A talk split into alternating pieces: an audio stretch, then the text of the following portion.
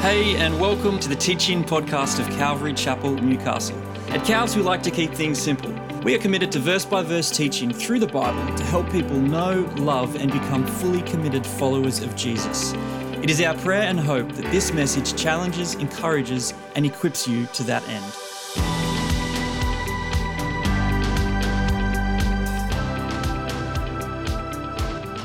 Um, so the last eight weeks, we've been going through Ephesians um, with an overarching theme of sit, walk, stand. I don't have slides. I'm not that organised, sorry.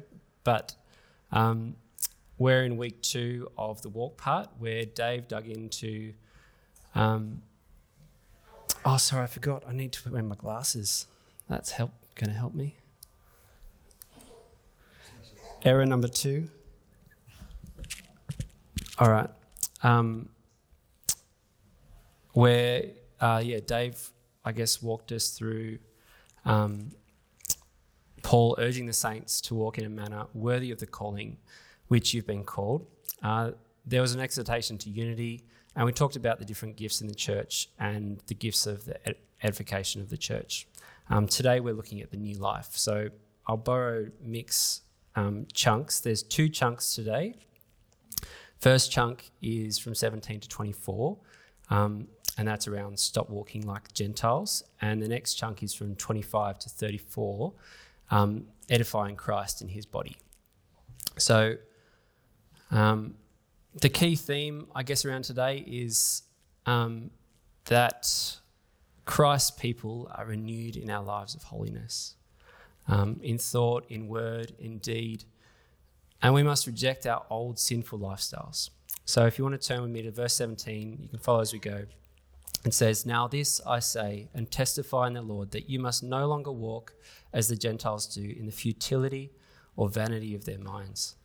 Paul begins this section where he testifies in the Lord, which is to beseech as in God's name, for believers to conduct themselves differently to the world. He acknowledges here that there can be a tendency for Christians to display that we aren't so different after all. You might feel that pressure from time to time. Um, but we're not of the world, just as Christ is not of the world in John 17, 16. Like we heard last week, we're aliens and strangers. The Christian walk is a call to holiness, to be set apart from the rest of the world and conduct yourselves in a manner worthy of your calling.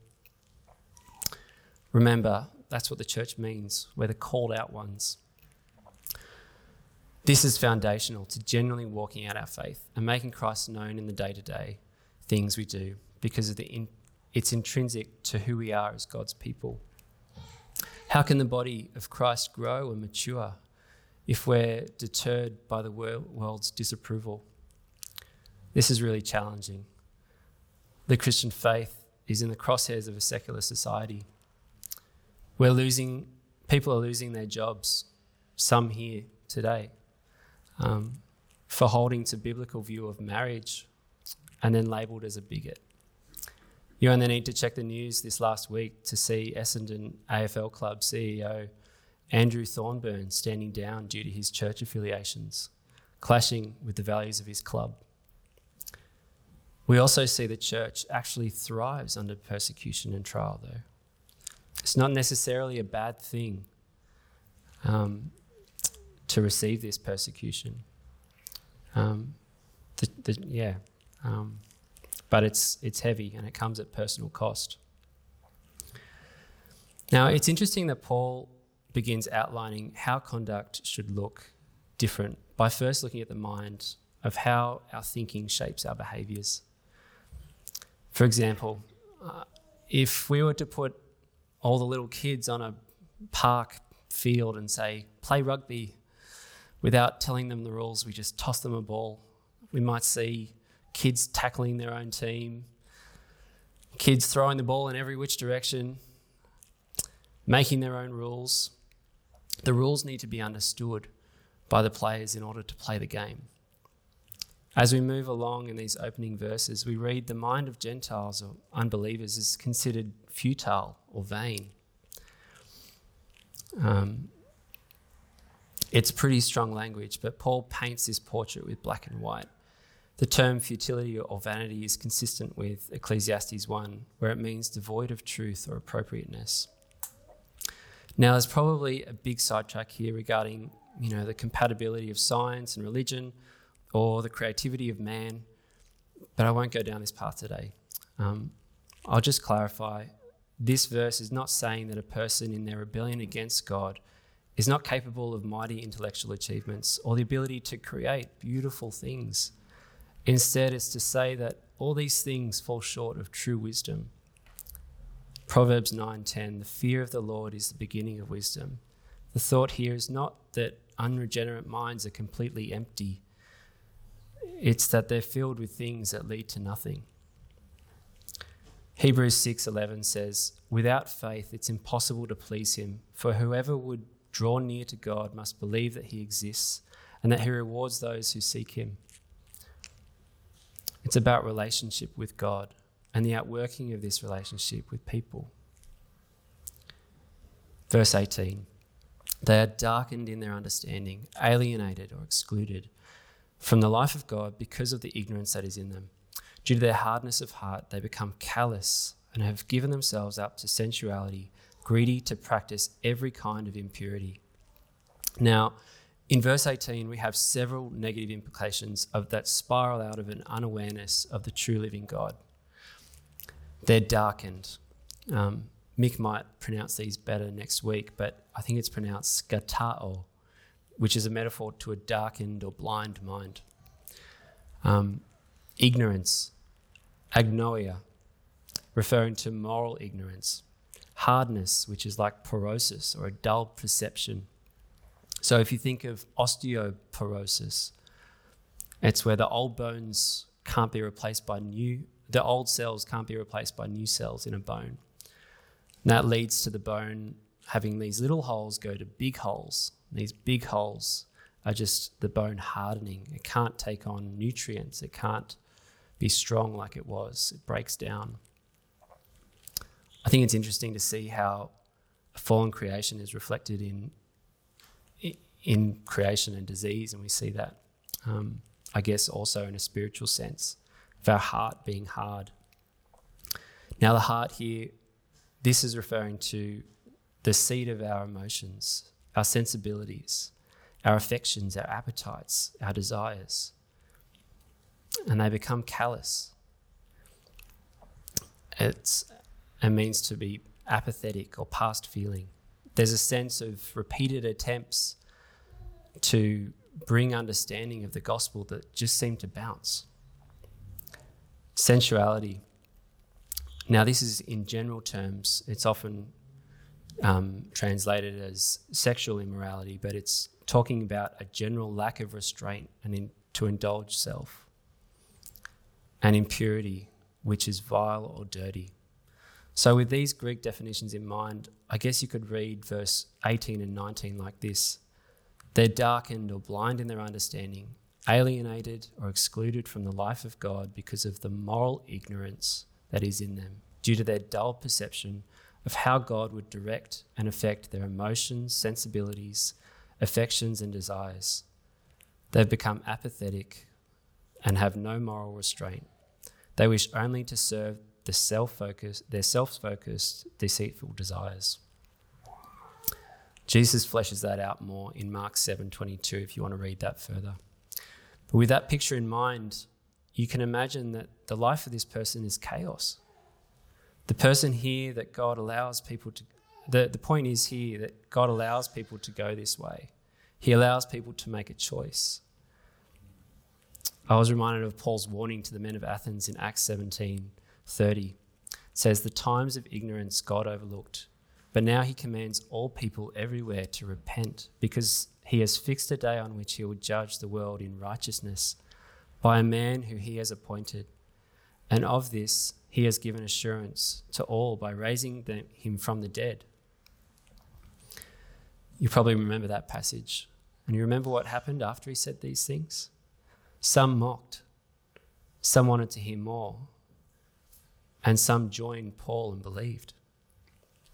Maybe you can think of people in your own life who are headed in this direction, but be encouraged. by the word become back in verse 19. It's a process of hardening. There's still opportunity for you to witness to these people in your life who don't yet know Christ, even if you see some evidence of hardening and ignorance toward God. Verse 20 But that is not the way you learn Christ, assuming that you have heard of him, heard about him, and were taught in him as the truth is in Jesus, to put off your old self, which belongs to your former manner of life and corrupt through deceitful desires, and to be renewed in the spirit of your minds, and put on the new self, created in the likeness of God, in true righteousness and holiness.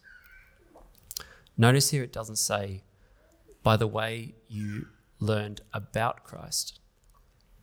We can read about King Charles. We can book flights and attend his coronation.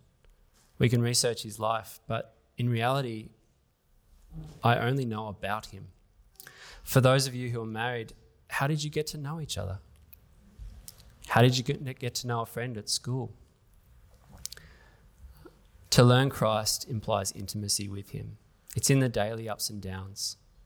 When you're reading the Gospel of John, for example, you might read a verse or two and say to the Lord, That convicts me, or that confuses me. Oh, that's so encouraging. What a blessing. I encourage you that you're not only to find a regular, uh, sorry, I encourage you, if you're not already, to find a regular time and place where you can talk to the Lord and, um, and read about Him and grow in Him. Paul isn't implying uncertainty here in verse 21, but confidence you have heard. As I, ne- I sorry, in verse 21, Paul isn't implying certainty, but confidence. It says, I guess you could read it, you have heard, as I know you have. Um, I think the main point here in verse 20 and 21 is that the truth is found in the activity and teaching tied to Jesus. In the end, truth is not abstract, but is tied to the example of a person, like what John was saying before. In doing preparation for this, I've been encouraged to be entrenched in the New Testament. It's been a while since I've been been here because I've just been in a reading plan, and I don't know if you've ever had that experience, but I um, you know, I'm past Leviticus, but like, I'm I'm in the middle there, and um, it's been a while since I've just been able to just read around the New Testament. So yeah, good to be in the epistles at the moment. Um, oh, yeah, good old going off the notes and forgetting where you are. Okay.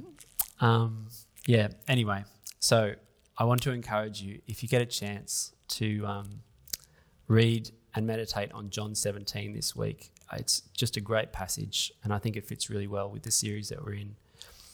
Uh, I guess it's a passage where we get to eavesdrop in on Jesus, the Son, talking to God the Father.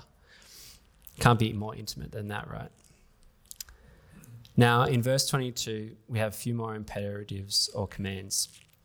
To put off, in verse 22, verse 23, to be renewed, and verse 24, to put on. It's kind of like the process of taking a shower and getting dressed after digging in the mud. Paul is stating the facts, and it's important that we remember the context here is about core teaching from the start of the Christian walk. So it's not about what believers are down the road. Again, we see fundamentally there must be a break with the past. Jesus isn't merely to be added into our old life. The old life dies, he becomes our new life.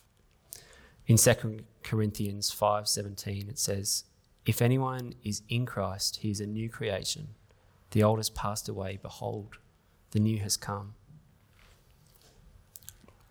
Verse 23 the exhortation continues with a call for an ongoing process of renewal, to be renewed in the spirit of your mind. I think Romans 12:2 does a good job of summarizing this entire section um, here. Its call is not to be conformed to the world, but be transformed by the renewal of your mind. Although not mentioned explicitly here, it's the work of the Spirit that enables our spirit to do this. And we see the Spirit weave throughout Paul's letter in chapter 1, verse 17, 3 6, 4 3, 5 18, and 6 18. All right. You're tracking okay? We're awake? Cool. We're halfway. So, a call to edify Christ in his body. So, from this point onwards, Paul gives specific exhortations to elaborate on what this new walk ought to look like in practice. He's really, it's really practical and it's been really encouraging just reflecting on our church body and how we support each other. There's a consistent structure of don't do this, but do that.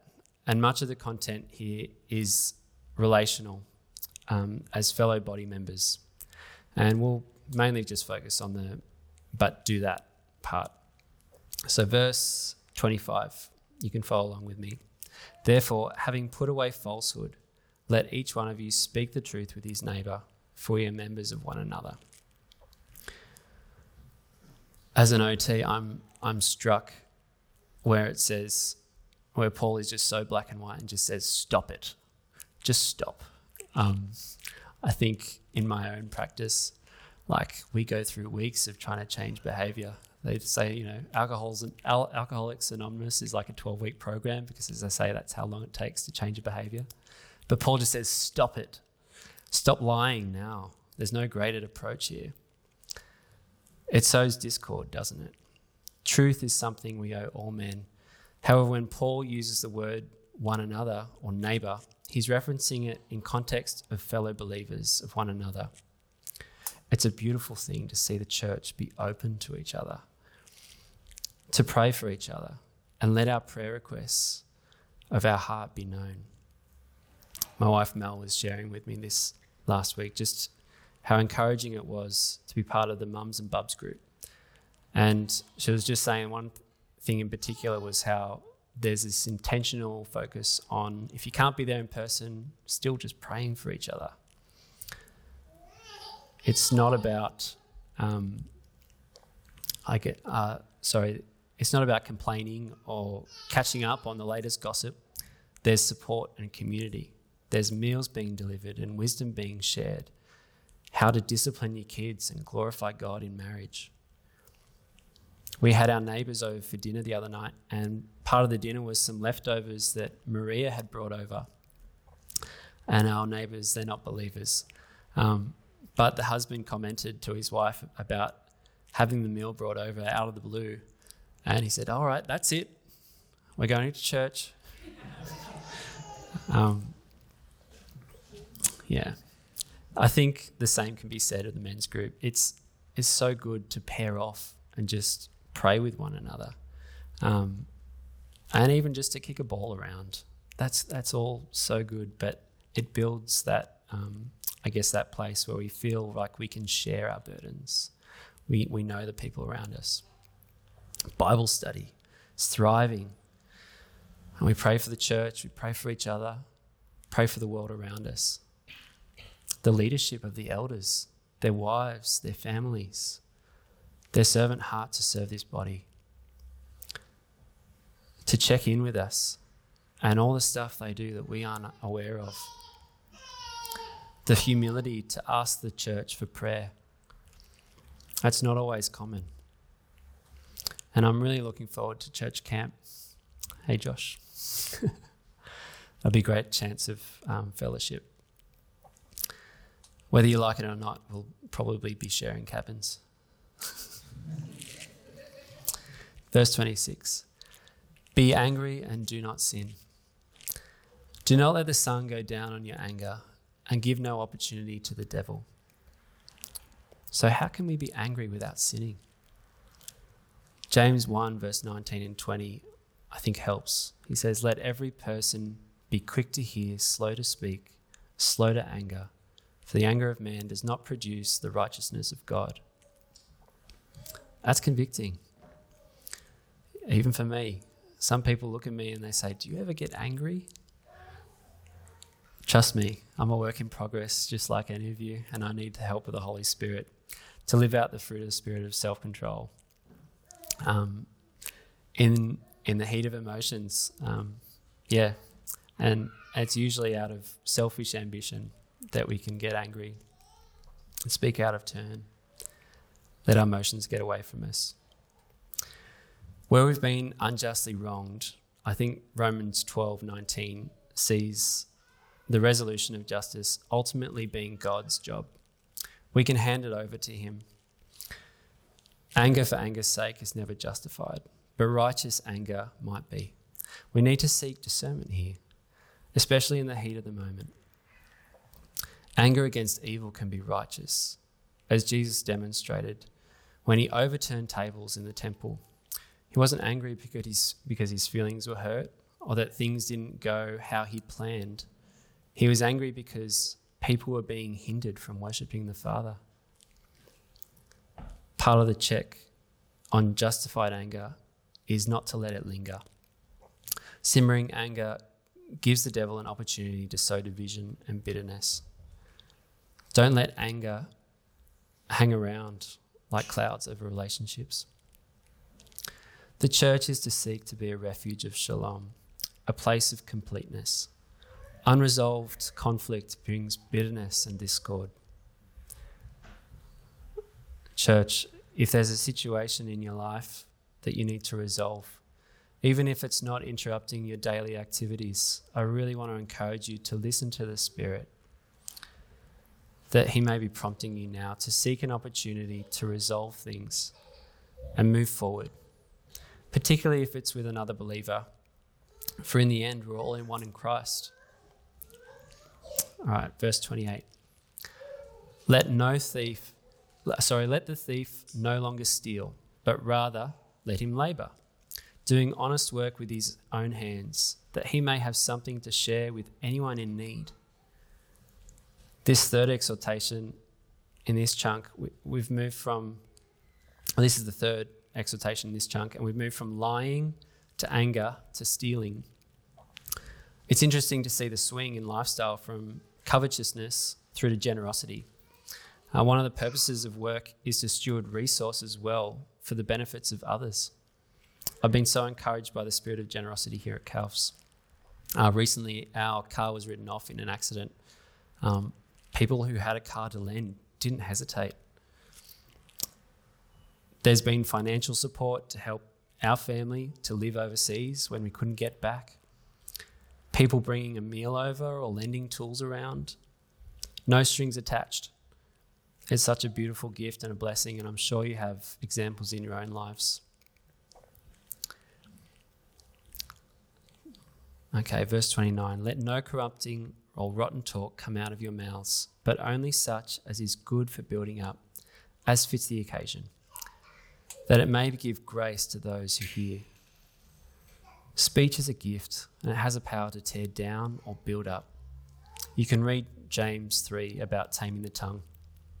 Proverbs 15:23 says, "To make an apt answer is a joy to man, and a word in season, how good it is." Verse 30. And do not grieve the Holy Spirit of God, by whom you were sealed for the day of redemption. My bitterness, my speaking evil of someone, or losing my temper with someone grieves the Spirit. Why?